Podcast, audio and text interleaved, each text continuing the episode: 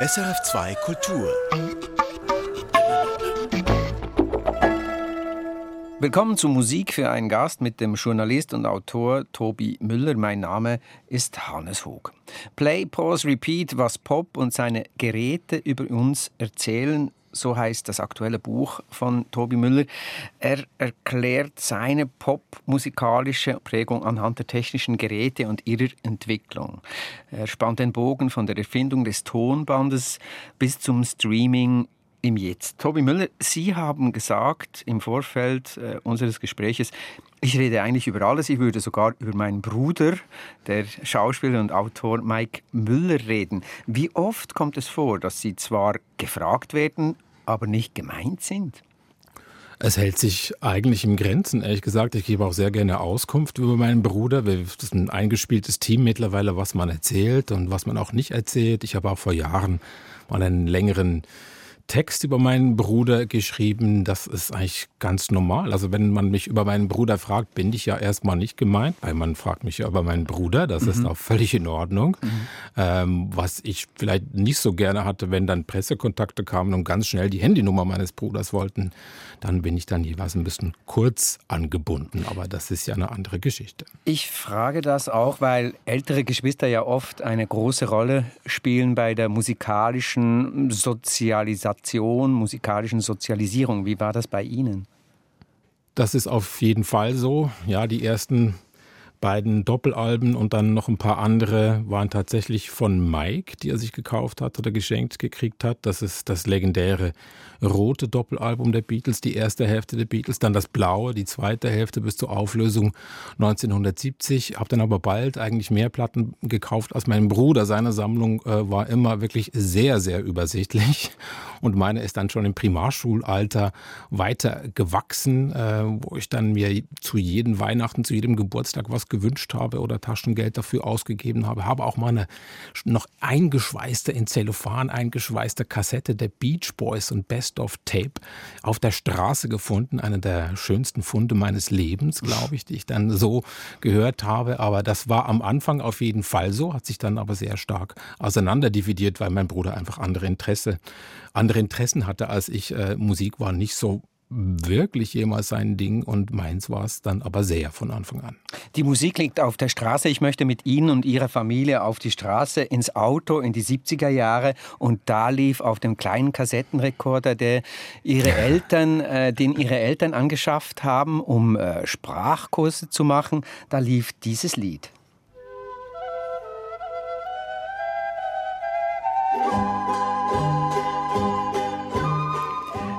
El Condor Pasa, Sie lachen. Es ist äh, die wirklich Panflötenorgie, uns allen, glaube ich, bekannt. Was löst das aus bei Ihnen? Ferien, Erinnerungen, Los Incas. Ich meine mich zu erinnern, dass diese Kassette noch mit einer anderen Kassette, wo instrumental Orchesternummern drauf war von Beatles-Melodien, dass es die umsonst gab zu diesem Philips-Kassettenrekorder, den meine Eltern neunzehnhundertachtundsechzig angeschafft haben. Aus anderen Gründen, wie Sie schon gesagt haben, also noch zwei Jahre vor meiner Geburt. Aber dieses mobile Gerät ist dann auch mit in die Ferien gekommen, insbesondere wenn wir in diesem Renault vier, von denen wir alle paar Jahre einen neuen hatten, morgens um vier Richtung Lötschberg gedonnert sind, um ja rechtzeitig äh, das Auto verladen zu können und dann morgens um sechs oder halb sieben schon vor dem Migros in Brigg warteten, bis wir Brötchen kaufen konnten. Die ging dann aber erst um halb acht auf und äh, bei uns hinten auf der Rückbank lief dann meistens Los Incas, da vielleicht dann schon zum dritten Mal durch, sehr zum Leidwesen äh, unserer Eltern, die das eigentlich nicht so mochten. Sie hatten das Tape ja auch nicht gekauft, das kam umsonst dazu und äh, für uns war das aber schon eine sehr, eine sehr prägende Erfahrung. Ich habe es kürzlich meinem Bruder nochmal vorgespielt, tatsächlich, bevor er das Buch gelesen hat. Und ich meine, da ein bisschen feuchte Augen gesehen zu haben. Und Ihre Eltern fanden dann, jetzt hört mal auf mit dieser Panflötenmusik, oder haben Sie das einfach erduldet und ertragen? Ich glaube, es war so ein bisschen beides. Meine Eltern sind klassische AufsteigerInnen, könnte man sagen, wie so viele Familien im Nachkrieg, in der gloriosen Zeit, Zeit zwischen dem Nachkrieg und äh, den späten siebziger Jahren, als dann die ersten Konjunktureinbrüche kamen. Das heißt, sie waren auch, was Kultur angeht, eigentlich eher an Klassik und Theater äh, interessiert. Das hat im einen Fall ja dann geklappt mit dem Theater oder in beiden Fällen, weil ich ja auch noch Theaterkritiker bin. Und immer auch noch Theaterstücke das, schon geschrieben haben. Ja, das mhm. äh, hat quasi funktioniert. Das mit der Klassik hat gar nicht funktioniert. Äh, bei beiden wirklich nicht. Und da mussten sie das doch eher äh, dulden. Die Harmonien sind ja doch eher einfach. Es gibt einen klaren Beat. Äh, es gibt Bässe, die man mitpfeifen kann. Melodien, die man mitpfeifen kann. Es war eigentlich Pop, wenn man so möchte. Und äh, das war eine große Platte für uns, die wir wirklich vergessen haben. Auch erst bei der Recherche dieses Buches ist mir äh, diese Platte nochmal in die Hände gefallen. Ich glaube, dieses Lied kennen wirklich sehr, sehr viele Menschen und können es nicht nennen, aber wenn es dann erklingt, wissen alle, ah ja, ganz genau. Sie haben vorhin die Beatles erwähnt und sich auch ein Lied ausgesucht von den Beatles, und zwar Tomorrow Never Knows vom Revolver-Album.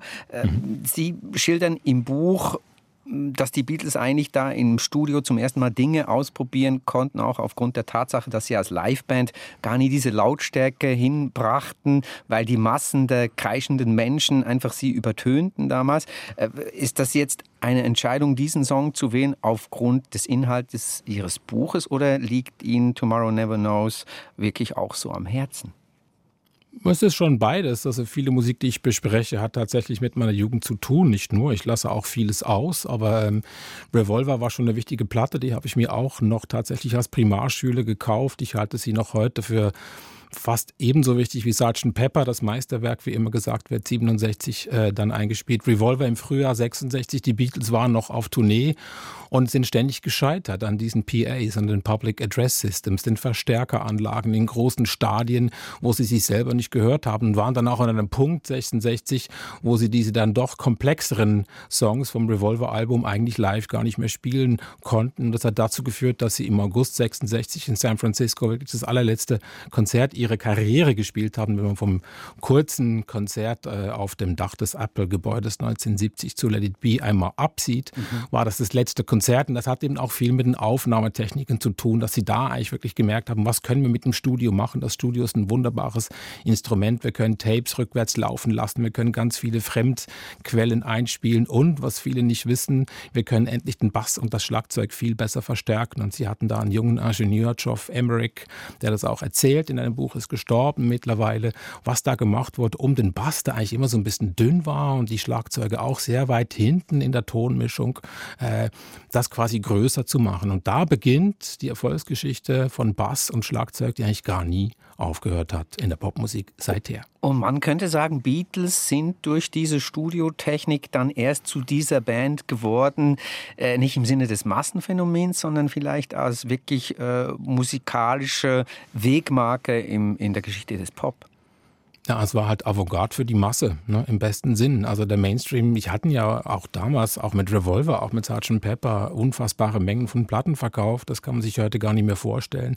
Waren damit in den Charts, aber es war natürlich Avantgarde. Also viele Tricks haben sie sich von Stockhausen äh, abgeguckt, vom äh, experimental-elektronischen Musiker aus Deutschland zum Beispiel, die ganzen Tape-Spielereien. Und gleichzeitig ist da aber auch noch was anderes drin. Ne? Also was ich gesagt habe über den Bass und den Schlagzeug, das widerspiegelt auch ihre Liebe zum U S-amerikanischen Soul wieder, die anders aufgenommen hatten in New York bei Atlantic oder auch im Süden die Studios, die sie da hatten in Muscle Shoals und so weiter. Und das haben sie versucht zu reproduzieren. Es klingt nicht nach Soul, Tomorrow Never Knows, aber Ringo Starr klingt erstmals richtig gut, die Toms sind toll abgenommen, die Ingenieure sind mit dem Mikrofon sehr nah dran. Das war verboten in den Abbey Road Studios. Die Aha. Techniker trugen damals noch Kittel und Krawatte und haben gesagt, das geht nicht, du brauchst dir eine besondere Erlaubnis, um das Mikrofon so nah an das Schlagzeug stellen zu dürfen. Das macht es kaputt und es wird Probleme geben bei der Endabmischung. Die Nadel wird aus der, Master, äh, aus der Masterplatte rausspringen und so weiter. Und da haben sie rumgetüftelt, wie können wir das trotzdem machen. Und auch noch einen Trick, den später jede Amateurband äh, quasi gemacht hat, nämlich die Basspauke voll zu stopfen äh, mit alten Decken, die sie noch übrig hatten vom äh, A Hard Day's Night Film, wenn ich mich richtig erinnere, dass es ein bisschen mehr Wumms hat, ein bisschen dumpfer ist, ein bisschen Aha. mehr knackig. Und auch der Bass wurde wurde dann quasi mit einem riesen Mikrofon abgenommen. Also ein Verstärker wurde so äh, neu verdrahtet, dass er quasi als äh, Mikrofon äh, funktionierte. Und da standen sich zwei riesige Bassverstärker gegenüber und endlich hatte auch Paul McCartney ein bisschen mehr Wumms. Und beides kommt in dieser Aufnahme, wie ich finde, sehr schön zusammen. Die Avantgarde der Tapespielereien und das Schlagzeug und Bass plötzlich viel besser klingen von neunzehnhundertsechsundsechzig.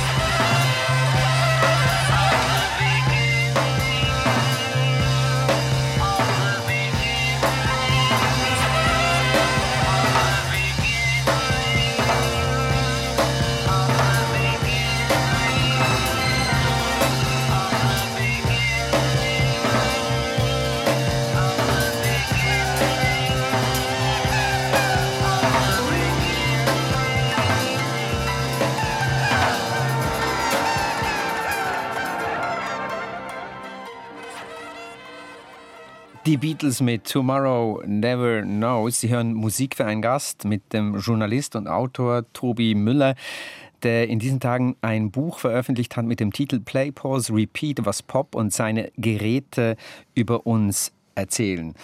Tobi Müller, wie kam es eigentlich dazu, ein Buch über die technologische Prägung des Pop und umgekehrt äh, zu schreiben? Sie sind ja ein Pop-Sachverständiger vor dem Herrn, aber dass Sie jetzt äh, dazu ein Buch geschrieben haben, warum? Das ist eine Idee, die ich tatsächlich schon länger mit mir rumtrage und ich habe sie aber selten so richtig gefasst gekriegt bis vor einem Jahr, bis ich das vorgeschlagen habe, einem Agenten und dann einem Verlag, weil ich plötzlich gemerkt habe, es gibt natürlich viel Literatur über die Studiotechnologie, über einzelne Instrumente und ihre Entwicklung über die Jahrzehnte im Pop, das gibt es, aber es gibt eigentlich fast nichts, was das versucht zusammenzuführen. Und ich finde, was Pop ja auszeichnet, ist ja gerade, dass er quasi ohne die Technik der Aufnahme, des Plattenspielers, des Mikrofons, auch für die schwachen Stimmen und so weiter gar nicht existieren kann. Pop ist immer vermittelt durch Technologie und äh, Pop ist eben auch ein Testfeld für Technologien, ähm, für Dinge, die dann erst später gesamtgesellschaftlich relevant werden. Das erste Testfeld ist meistens leider im zwanzigsten Jahrhundert der Krieg, mhm. also für den Kopfhörer, für Verschlüsselungstechnologien, den Vocoder, äh, auch für das Radio übrigens, äh, wurde im Krieg im Ersten Ersten Weltkrieg zum ersten Mal eingesetzt an der Front zwischen Frankreich und Deutschland. Ähm, und dann ist es eben der Pop. Und da werden quasi Verhaltensweisen eingeübt, wenn man so möchte, die erst später breiter wirksam werden. Und das fand ich eine sehr interessante Konstellation, die mal zusammenzudenken und dann auch noch ein bisschen über mich zu schreiben. Weil, wenn ich sage, die Geräte greifen mhm. direkt auf unser Leben zu, auf unsere Körper, dann äh, bin ich den Beweis ja auch ein bisschen schuldig, äh, wie das wirklich aussieht oder ausgesehen hat. Und äh, das hat mich dann gereizt, diese zwei Dinge eigentlich zusammenzuführen. Sie schreiben äh, im, im Buch, dass Sie als, als Kind auch äh, aufs Bett getrommelt hätten und von mhm. diesem Popstar-Posen auch äh, geträumt äh, hätten. Ihr Berufswunsch war auch mal Musiker. Und Sie haben gesagt, immerhin schreibe ich jetzt äh, darüber. Ich habe mich gefragt, ein Buch, das die Wechselwirkung von Pop und Technologie beschreibt, ob die Frage nach dem Huhn-Ei-Vergleich obsolet wird dadurch oder ob sie sich erst recht stellt. Was, was war denn zuerst da, die Technologie oder der Pop als Idee? Die Technologie. Ja. Auf jeden Fall. Also auch vor Pop. Über Pop oder von Pop würde man, glaube ich, tatsächlich erst Mitte der fünfziger Jahre sprechen, obwohl man natürlich auch gewisse Formen des Jazz durchaus als Pop bezeichnen kann, wenn man so möchte, Radio überhaupt. Aber es ist, ich erzähle das ja auch im Buch ein bisschen, ein bisschen kürzer als andere Dinge. Also die Entwicklung zwischen dem ersten Phonographen von Edison bis dann zur Entwicklung von Tape. Das ist eine sehr interessante Geschichte. Also wie ist das Tonband in die Welt gekommen? Wo wurde es weiterentwickelt und so weiter? Das ist aber wirklich ganz entscheidend, dass so etwas ähm, passieren kann wie Pop, der ja eben von Anfang an nicht nur von den Konzerten abhängig war, quasi nicht nur von einer authentischen Aura des Konzertes, sondern immer auch von der Vervielfältigung von Technologien, die das möglich gemacht haben und von Weiterentwicklung der Instrumenten. Und auch da zeigt sich ja so eine Konstante, dass eigentlich viele Aufnahmen versucht haben, so zu klingen wie die Technologie, die sie hervorbringt und gar nicht unbedingt authentisch. Also Elvis zum Beispiel, der berühmte Hall, der sehr sexy ist auf der Stimme von Elvis. Das ist ein Tonbandtrick, das dann einfach zwei Tonbänder gleichzeitig mit einer ganz kurzen Zeitverzögerung hat laufen lassen, dass es dieses kleine Echo gibt, diese kleine Verzögerung, dieses kleine Delay.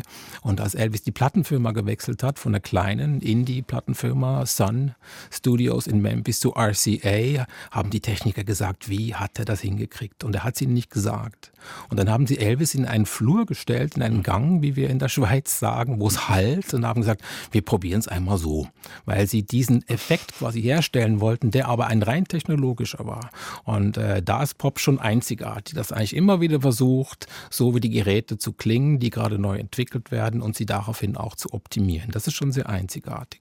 Ich möchte einen weiteren Song, ein weiteres Lied spielen, das Sie sich ausgesucht haben, und zwar ist es Donna Summer, I Feel Love, ein Disco-Klassiker par excellence. Welche Rolle spielt dieser Song in, in Ihrem Leben? In meinem Leben vielleicht gar nicht so sehr. Das ist dann erst rückblickend quasi wichtig geworden, weil es so ein Prototyp ist eigentlich eines ähm, ja, House- oder auch Techno-Klassikers, weil er rein elektronisch ist. Das ist ein Sequenzer, also gewisse ähm, Muster hier im Bass auf diesem Moog-Synthesizer äh, wurden ja quasi elektronisch wiederholt. Das ist der Sequenzer, der das macht, also die Sequenzen wiederholen. Mhm. Ähm, das war schon sehr, sehr weit vorne. Wann war das? neunzehnhundertsechsundsiebzig in München aufgenommen von Giorgio Moroder mit, mit Donna Summer. Und das war erstmal quasi ein Hit in schwulen Diskos vor allen Dingen, wo man halt äh, quasi Tools wollte, ne? Also Werkzeuge, um um lange zu tanzen. Das dauert sechs Minuten, der Remix schon acht Minuten und so weiter.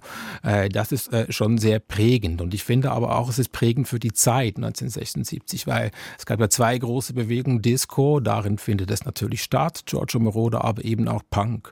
Und beide erzählen eigentlich etwas Ähnliches. Sie erzählen davon, dass man kopiert und Dinge wiederholt. Punk mit dem Xerox quasi Kopierer, mit den Kassetten, die ausgetauscht worden sind. Also so Cut-Copy, ausschneiden, neu zusammenfügen. Genau. Eigentlich eine Art des genau. Samplings, bevor dieser Begriff dann uns alle erreicht hat. Ja, und auch der Wiederholung, dass man eigentlich nicht sagen wollte, man will jetzt diese Genies wie die Beatles oder auch die Prog-Rocker, die es damals gab. Man wollte der Popmusik ein bisschen den Geist austreiben, den Geniekult austreiben. Man wollte etwas für die Tänzer und TänzerInnen machen. Es ging da eigentlich weniger um äh, die Großartigkeit der Produzenten, der Sängerinnen und der Musiker, sondern es ging ganz klar plötzlich um die KonsumentInnen. Das ist ein weiterer sehr, sehr interessanter Shift, der da sechsundsiebzig, siebenundsiebzig stattfindet, wo man denkt, wir machen das jetzt für den Dancefloor. Wir machen es nicht, weil weil Donna Summer eine besonders begnadete Sängerin ist, noch nicht mal bei Moroder, der übrigens keine Ahnung hatte von diesem Synthi, das hat ihm ein Ingenieur eingerichtet, muss man dazu sagen. Äh, wir denken jetzt einfach an was ganz Funktionales. Ja. Und das ist äh, eine, eine Wegmarke für Pop überhaupt. Bei Punk genauso wie bei Disco, auch wenn es völlig anders klingt. Mhm.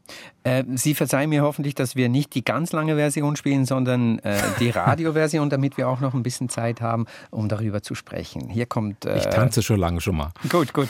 Hier kommt I Feel Love äh, von Donna Summer.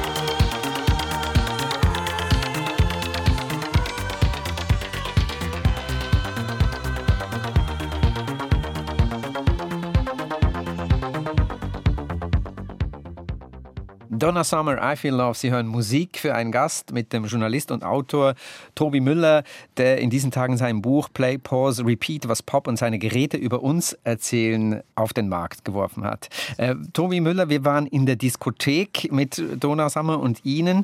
Äh, wo waren Sie zu dem Zeitpunkt, als, als, als die Diskothek ein Thema war? Waren Sie schon in der Diskothek oder waren Sie dafür noch zu klein? Äh, da war ich doch ein bisschen zu klein, Herr Hug, neunzehnhundertsechsundsiebzig. Da war ich gerade im Kindergarten, kurz vor dem Eintritt in die Schule. Ich in meine, der Schweiz, eher aber im, im übertragenen Sinn haben Sie sich dahin geträumt, dahin gewünscht.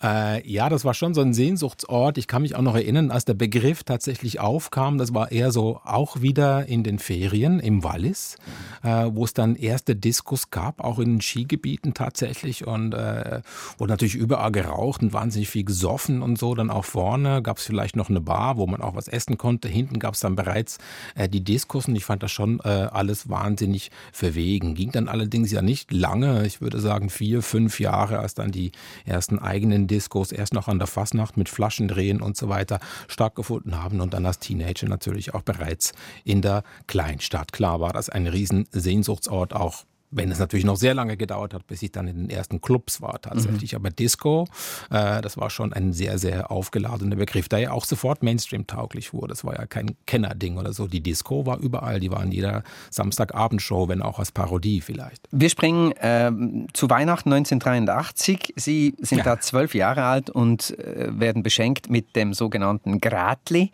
äh, wie Ihre Mutter das genannt hat, der Walkman. Das ist so ja. eigentlich so ein Quantensprung in der, in der Popmusik und Geräteentwicklung. Die Musik äh, ist bei einem, nah bei einem, man macht mhm. seine eigenen Schritte, man macht seine, äh, seine, seinen eigenen Soundtrack auf äh, gut Neudeutsch.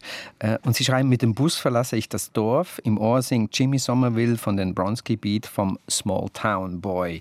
Inwiefern war das irgendwie der Walkman, dieses eskapistische Moment in Ihrem Leben? Eskapistisch ist das eine, das wurde ja auch sehr breit diskutiert. Der Walkman war mindestens so viel diskutiert und quasi beladen mit Bedeutung wie später das Handy und dann das iPhone, das Smartphone. Eigentlich, ich schreibe, der Walkman ist das Smartphone der achtziger Jahre. neunundsiebzig äh, erstmal vorgestellt, achtzig kam es dann auf westliche Märkte, allerdings sehr teuer. Deswegen hat es auch ein bisschen gedauert. Und ich habe leider eine Kopie gekriegt, nicht den originalen Sony Walkman, sondern von Sanyo, glaube ich tatsächlich. War da ein bisschen sauer darüber, auch ähm, unnötig. Weise.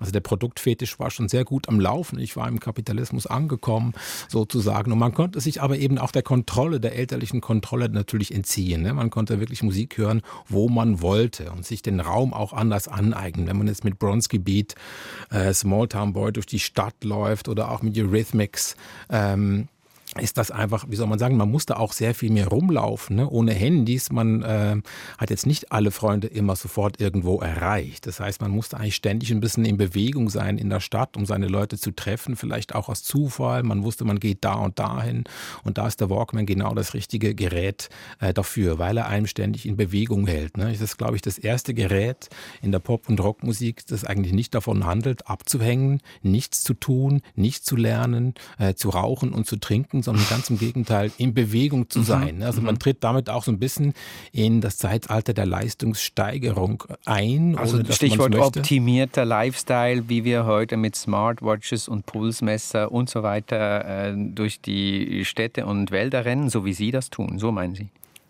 Ja, das war zumindest Teil der Werbung fast überall von Sony, auch wenn die anders ausgesehen hat. Aber das Interessante ist ja, dass da der Walkman eben ambivalent bleibt. Das stimmt, ne? Es geht immer um Bewegung, um Mobilität. Das haben ja auch nur junge Leute benutzt, also nicht alle Altersschichten wie heute, mehr oder minder, sondern junge. Und gleichzeitig war es eben auch ein Gerät der Einkehr, ne? Also nach innen für sich selbst sein. Das hat die Erwachsenen ja so genervt. Jetzt zieh mal dieses Ding ab, wenn ja, ich mit dir rede. Eben, also früher hat man Musik zusammen gehört, äh, ja. zusammen genommen. Genossen. Sie war gebunden an Orte und plötzlich wird sie frei, aber man konsumiert sie auch allein.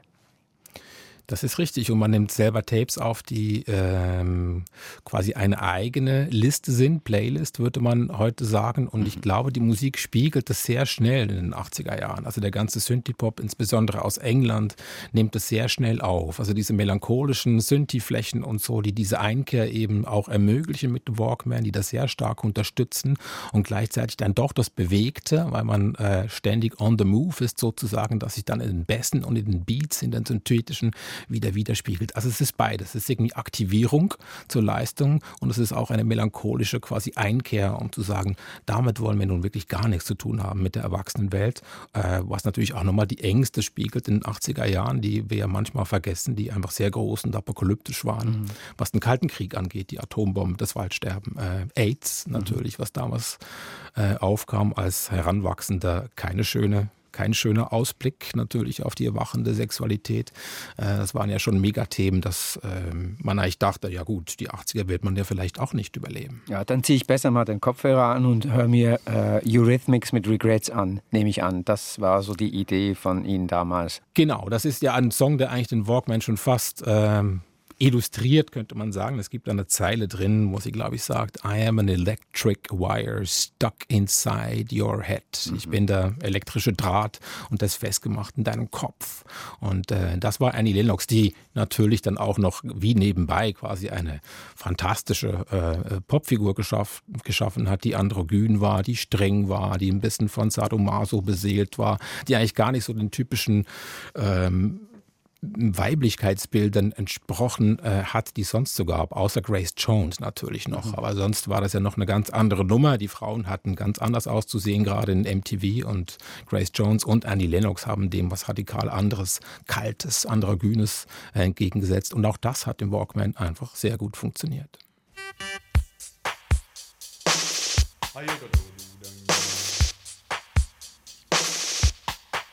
I've got a delicate mind, I've got a dangerous nature, and my fist collides with your furniture. I've got a delicate mind, I've got a dangerous nature, and my fist collides with your furniture. I'm an electric wire and I'm stuck inside your head.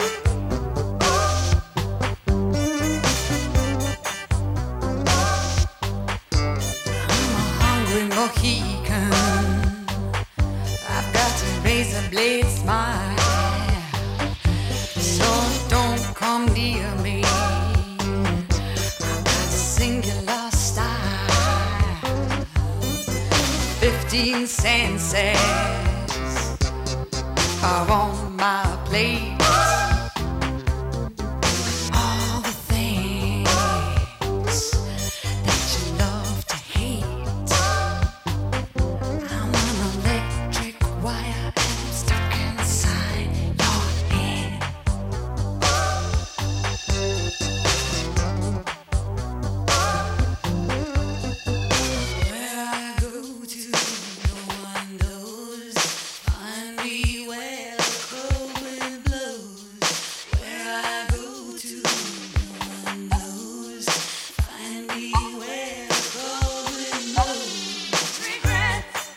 fire.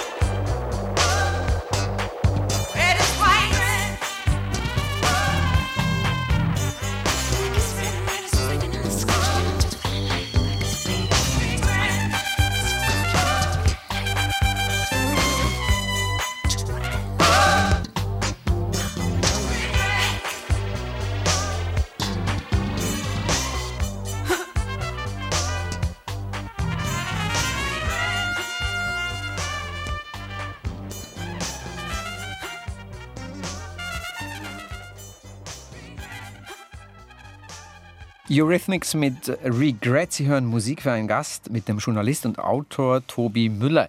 Tobi Müller, wir haben vorhin über diese Walkman-Zeit gesprochen. Sie sind in einem ähnlichen Alter mit siebzehn für ein Austauschjahr in die U S A nach Detroit. Das ist jetzt nicht unbedingt, glaube ich, die Wunschdestination, die die meisten damals hatten. Für so Sie schmunzeln. Wie kam es denn dazu? Na, man konnte eigentlich sowieso gar keine Wünsche äußern. Man kam dahin, wo man äh, hinkam. Aber es hat bei mir tatsächlich sehr lang gedauert, bis ich wusste, wo ich denn hinkommen würde und bei welcher Familie ich wohnen würde. Und das lag, wie ich dann erst in den U S A rausgefunden hatte, an der sogenannten Hard-to-Place-List. Also ich war so auf einer Problemliste. Okay. Und die hatten so einen Katalog, die Familie, und hat da drin geblättert. Und dann kamen sie zur Section Hard-to-Place. Und da habe ich halt geschrieben, dass ich rauchen würde. Ich würde auf keinen Fall in die Kirche gehen wollen und ich würde Gitarre spielen und hätte schon ein eigenes Zimmer in der Stadt. In Olten damals habe ich von meinem Bruder geerbt, weil da die Busse einfach nicht gefahren sind in das Kaff, wo meine Eltern wohnten. Und das hat einfach fast alle U S-amerikanischen Austauschfamilien dermaßen erschreckt, dass ich erst so zwei, drei Wochen davor überhaupt ein Ticket hatte, das dann von New York weiterging nach Detroit. Und das war aber genau das, äh, was sie eigentlich toll fanden bei der Familie, und das war wirklich, it was a match, wie man äh, heute sagen würde. Also ich hatte da sehr viele Freiheiten, auch wenn das dann Republikaner waren, wie ich erst nach drei Monaten herausgefunden hatte. Da musste ich einiges lernen über Vorurteile mhm. und äh, Freiheitsbegriffe äh, und wie das ganz anders läuft in den U S A als zu Hause. Es war eine sehr prägende Erfahrung, und das war halt Detroit, die Kapitale quasi afroamerikanischer Musik, eine der Kapitalen. Und damals eigentlich schon im Niedergang der Automobilindustrie, also im großen, äh, um es beschönigend zu sagen, Strukturwandel. Das sind die achtziger Jahre, die achtziger Jahre mit M T V, also das, äh, als quasi die Popmusik dann, die Filme dazu kamen, die Bilder dazu kamen. Ja. In den U S A natürlich sehr schnell, sehr viel größer als bei uns. Wie haben Sie das erlebt damals? Ja, M T V kam über... Ähm glaube ich, englische Satellitensender schon ein bisschen früher bei uns an. Es gab es aber noch nicht. M T V Europe ging, glaube ich, wann? sechsundachtzig, siebenundachtzig oder so, oder sogar noch später über den Sender. Ja. Um, und ich schreibe auch länger darüber im Buch. Es ist ja ein Missverständnis, dass wir denken, Videos hätten die ganzen achtziger geprägt. Es war einfach auch Mangelware. Es gab einfach sagen, irgendwie ne? viel von Rob, Rod Stewart, glaube ich, und, und Elton John oder sowas, oder? Und es gab wenig Sendungen. Es gab mhm. die Tippparade mit Bruno Bieri in der Schweiz, montags um sechs, eine halbe Stunde. Das war's für die ganze Woche. Und auch im deutschen öffentlichen Fernsehen gab es nur eine Sendung, quasi die Videos gespielt hat. Also die Ware war ganz schön verknappt. Und in den U S A war natürlich plötzlich alles da. Und es war dann auch die Zeit, dass M T V dann endlich tatsächlich auch schwarze KünstlerInnen äh, anfing zu spielen. Das war ja ein langer Kampf. Ähm, also gerade in einer Stadt wie Detroit, ich war natürlich nicht downtown, ich war dreißig Meilen äh, weg vom Stadtzentrum. Äh, sozusagen war das immer noch spürbar, dass es eine komplett segregierte äh, Gesellschaft war. Ich war natürlich einfach in einem weißen Mittelklasse-Umfeld mit sehr wenig Kontakt zu Afroamerikanern. Äh, das gab es zum Teil schon in der Schule oder so, aber sonst hat sich da sehr wenig überschnitten, auch musikalisch nicht. Ich habe fast ein ganzes Jahr lang eigentlich ähm, Rock gehört. The best of the old and the new. Wie fast jede Station irgendwie gespielt hat täglich, ja. Also von Led Zeppelin, Cream und so weiter bis zu Whitesnake, was dann da lief, oder Def Leppard. Da habe ich mich dann gebildet ein Jahr lang und das dann auch wieder sein lassen für den Rest meines Lebens. Eigentlich, das war schon wahnsinnig segregiert. Und ich kam da an in New York mit Prince auf meinem Kopfhörer, sehe eine schwarze Polizistin, die mit Trillerpfeife den Verkehr regelt und sagt, move, sir, move. Und ich dachte so, yeah, das ist da, wo ich hin will. Und muss ich dann merken, ist nicht so einfach. Diese Geschichte der Rassentrennung, der Segregation ist hier nicht zu Ende. Das war natürlich quasi einer der bitteren Erfahrungen dieses äh, sonst wahnsinnig spannenden und aufregenden Jahres. Also könnte man sagen, Sie haben da vielleicht auch noch so eine Pop-Idee gehabt, die ein bisschen verträumt gewesen ist, und Sie haben dann so den sogenannten Reality-Check gemacht in Detroit. Ja, in so einem Jahr mit, wenn man, also Kulturdifferenzen halten ja, handeln immer von Widersprüchen, ne? Also dass man denkt, was verstanden zu haben, und man merkt, ich habe gar nichts verstanden über die U S-amerikanische Kultur, und das gilt natürlich auch für die Popmusik tatsächlich. Und es war dann aber auch ähm, eine Zeit, wo ja, sich eigentlich wahnsinnig viel verästelt hat in der Popmusik. Ich war schon Nerd davor bis so siebzehn und äh, wusste über alles Bescheid, dachte ich zumindest. Ähm, und dann kam aber so eine große Ratlosigkeit auf, äh, auch in der Popmusik. Popmusik. Es gab immer mehr Fächer in den Plattenladen mit immer mehr Stilbezeichnungen. Die Radios wussten auch nicht mehr so genau, was sie spielen sollten. Es gab viele Specials am Abend, bei D R S drei selig. Heute S R F drei war das ja so. Äh, es war sehr schwierig, so einen Tag zu programmieren offenbar. Und äh, ich habe mich dann nach diesem Jahr erstmal zurückgezogen, so ein bisschen äh, von der Popproduktion und habe ganz lange Jazz gehört, äh, um auch diese eigene quasi Ratlosigkeit zu bebrücken, wo genau da ja was anderes entstanden ist. In Detroit um meine Ecke wurde Techno erfunden, genau als ich da war, aber halt nicht für weiße Mittelklasse-Kids, mhm. äh, sondern äh, für mehrheitlich Schwarze. Äh, das haben Sie Detroit. Dann erst nachher, nachher wieder oder beziehungsweise überhaupt entdeckt, dass äh, Detroit einer der Geburtsorte ist von Techno? Absolut. Das, äh, als ich dann selber anfing zu raven, ein bisschen später, habe ich dann das gemerkt und wusste auch, kannte die Gegend in, in Detroit schon, wo die Clubs waren und wo die herkamen und so, aber nicht, dass wir da je ausgegangen wären. Äh, das natürlich nicht. Aber dann kam Techno und dann kam Hip-Hop und dann kam Sampling und so weiter. Also genau da, wo ich mich erstmal verabschiedet hatte aus der aktuellen Popproduktion, ist eigentlich die nächste Bombe äh, quasi gezündet und es ging dann nochmal richtig los. Wir spielen einen weiteren Song, den Sie sich ausgesucht haben. Es ist weder Jazz, noch ist es Techno, sondern es ist Rap, äh, N W A, Straight Outta Compton, eine, finde ich, sehr sorten- und, und genre-typische Nummer aus dieser Zeit damals, auch sehr mhm. provokativ. Äh, ich ja. nehme an, das ist auch der Grund, warum Sie sich das ausgesucht haben. Zum einen ja, zum anderen, weil das Sampling so interessant ist. Ne? Es ist einfach ein Sampling-Kunstwerk von Doktor Dre, dem äh, Produzenten. Da sind x Platten drin vermanscht. Äh, der Beat ist verlangsamt von einer äh, Platte, die heißt äh, äh, Amen. Mhm. Der Amen-Break, der berühmte von einem Schlagzeuger, der vor fünfzehn Jahren obdachlos gestorben ist, nie was gesehen hat äh, von diesen Samples im Übrigen. Mhm. Ähm, und der Sampler, die war, wurden halt billiger damals. Ne? Und man konnte plötzlich äh, Stücke aus anderen Stücken zusammensetzen. Und da ist Straight Outta Compton, abgesehen davon, davon, dass der Rap wahnsinnig tight ist und wahnsinnig scharf und wahnsinnig auf dem Beat und äh, wahnsinnig Street, was Ice Cube da gleich am Anfang macht, so ähm, schwierig das auch ist, heute das genau so wieder zu machen, weil es natürlich auch voll ist mit Sexismen ähm, im Verlauf des Liedes. Aber da wurde was gemacht, woran die Kulturkritiker, die meisten, die Älteren als wir waren, eigentlich nicht geglaubt haben. Sie haben gesagt, damit wird Geschichte ausgelöscht und so weiter. Das ist doch alles nicht original und das Gegenteil ist passiert im Hip-Hop.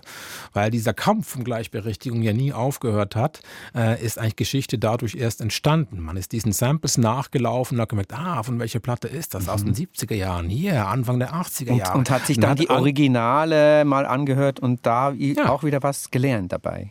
Ja, nur schon das Bewusstsein, dass mhm. es ein Archiv gibt. Mhm. Ne? Also, dass hier sowas wahnsinnig von der Straße herkommt, also einer schlechten Gegend bei Los Angeles. Das Compton ist ja eigentlich ein Vorort, gehört gar nicht mehr zur Metropole. Ähm, sehr benachteiligt, sehr arm und so weiter. Und da kommen junge Männer und machen einfach ein Avantgarde-Kunstwerk daraus, was gleichzeitig ständig auf die Geschichte rekurriert. Das ist ein Glücksfall äh, für die Musikgeschichte. Und ich glaube, dieser Song oder dieser Track äh, vielleicht vielmehr mit diesen Raps ist äh, eines der allerbesten Beispiele, um zu zeigen, wie avantgardistisch und gleichzeitig super hart äh, und super street äh, damals eine Musik werden konnte, die dann als Hip-Hop erst so richtig anfing, um die Welt zu gehen. Es ist nicht wie heute, wo das quasi alles ist. You are now about to witness the strength of street knowledge.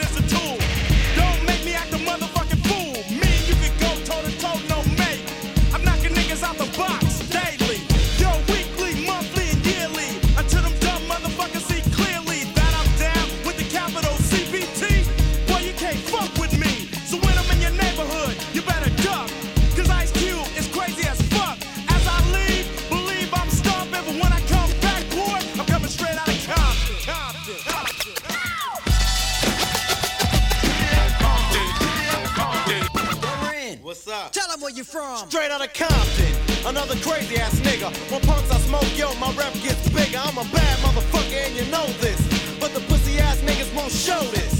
But I don't give a fuck, I'ma make my snaps. If not from the records, from jacking a crotch, it's like burglary. The definition is jacking, but when illegally armed, it's called packing. Shoot a motherfucker in a minute. I find a good piece of pussy and go and fin it. So if you're at a show in the front row, I'ma call you a bitch or a dirty ass hoe. You probably get mad like a bitch is supposed to, but that shows me slut talk and pose to a crazy motherfucker from the street. Attitude legit, cause I'm tearing up shit. M C Ren controls are automatic. For any dumb motherfucker, it starts static. Not a right hand, cause I'm the hand itself. Every time I pull an A K off the shelf, the security is maximum, and that's a law. R E N spells red, but I'm raw. See, cause I'm the motherfucking villain. The definition is clear, you're the witness of a killing that's taking place without a clue. And once you're on the scope, your ass is through. Look, you might take it as a trip, but a nigga like Ren is on the gangster tip, straight out of Compton. Sie hören Musik für einen Gast mit Tobi Müller, Journalist und Autor, der sich äh, N W A Straight Outta Compton gewünscht hat. Äh, Tobi Müller, das war ja damals auch sehr kontrovers und es ist heute nicht minder kontrovers. Äh, das ist eigentlich Popmusik at its best. Also wenn sie einen Diskussionsbeitrag zu gesellschaftlichen Strömungen leistet, oder? Das ist richtig, vor allem weil da die Parteien natürlich ein bisschen unübersichtlich wurden. Also natürlich kann man sich bei Gangster-Rap, und das ist natürlich N W A wie Public Enemy zur selben Zeit in New York, N W A in Kalifornien, äh, war natürlich wahnsinnig provokant. Heute würde man das Black Empowerment nennen, äh, was natürlich immer eine Provokation ist für die weiße Mehrheitsgesellschaft, wenn man das so möchte. Und äh, normalerweise, also in der Geschichte der Pop- und Rockmusik, ist es ja immer eine quasi Trennlinie zwischen den Generationen. Ne? Dass man sagt, ja, zwischen Jung und alt. Und das war hier plötzlich ein bisschen anders. Es ist ja schon auch so, dass das weiße Kids in den Vororten gehört haben, sonst wären die nie so groß geworden, mhm. so berühmt, hätten nicht so viele Platten verkauft und trotzdem gab es auch viele, die sagen, ja, nee, das kann man jetzt irgendwie doch nicht und das ist too much, aber es ist quasi, es war halt plötzlich wieder ein Realismus, ne? Nachdem man so viel Künstlichkeiten, Synthesizer und androgyne Figuren und so weiter im Pop hatte, wie auch die Eurythmics zum Beispiel, kommt plötzlich jemand und sagt, uh, the strength of street knowledge, ne? Die Kraft des Wissens von der Straße. Und tatsächlich war das natürlich Public Enemy und N W A, die einfach ihre Hood, ihre Verhältnisse, ihr Leben oder auch, wie sie es sich vorgestellt haben, ähm, quasi besungen oder eben berappt haben. Und der weißen Mehrheitsgesellschaft auch aufgezeigt haben, hier ist etwas im Argen, wir haben hier tatsächlich noch ein Problem. Und das klingt heute selbstverständlich, wie wir wissen, äh, ist es ja nicht so. Ne? Mhm. Also, dass die Mehrheitsgesellschaft immer denkt, ja nein, Rassismus, ja, kann ja sein, aber eigentlich haben wir doch das alles im Griff. Ja. So habe ich das auch erfahren in den U S A und dann kommen plötzlich so Mega-Acts, die irgendwie sagen, nein, wir haben ein Problem. Und unsere das ist Lebensrealität Pop, ist eine komplett andere als die, die äh, euch allen vorschwebt. So. Richtig, ja. Mhm. Und die erst einmal sagen, wir wollen eigentlich gar nicht eure Hilfe, wir wollen einfach gehört werden. Und äh, wenn euch das jetzt stört oder ihr das provokant findet, äh, umso besser. Wir machen einen äh, wahnsinnigen Sprung in die Jetztzeit, weil in der Zwischenzeit ist ja sehr viel passiert. Also wir haben mhm. vorhin das Sampling, das äh, Neuzusammensetzen. Die technologische Entwicklung ist immens. Also neue Software wird auf den Markt geworfen. Man kann in seinem Schlafzimmer Musik produzieren. Äh, es sind äh, ganze Fabriken, die Musik äh, herstellen. Und es sind mittlerweile auch, und Sie beschreiben das in Ihrem äh, Buch Play, Pause, Repeat sehr anschaulich, also der Streaming als Plattenladen im übertragenen Sinn. Äh, ich gebe alles und kriege dann leihweise ein bisschen Musik, von der ich nicht mal genau weiß, ob, sie, ob ich sie überhaupt hören wollte. Das ist jetzt sehr verkürzt, was Sie da schreiben. Und mhm. Sie schreiben über das Album von Keith Jarrett, das Köln-Konzert, wo Keith Jarrett auf einem verstimmten Flügel als erkälteter Pianist eigentlich ein, ein, ein Stück der Zeitgeschichte Geschichte auch eingespielt hat. Das Album spiegelt seine Zeit so gut, weil es danach klingt, als würde Jarrett in der Erschöpfung etwas Klarheit finden. Und diese Erschöpfung, die dringt ja auch so ein bisschen gegen Ende ihres Buches durch, im Sinne von, dass Sie sagen, die nächste Technologie ist keine.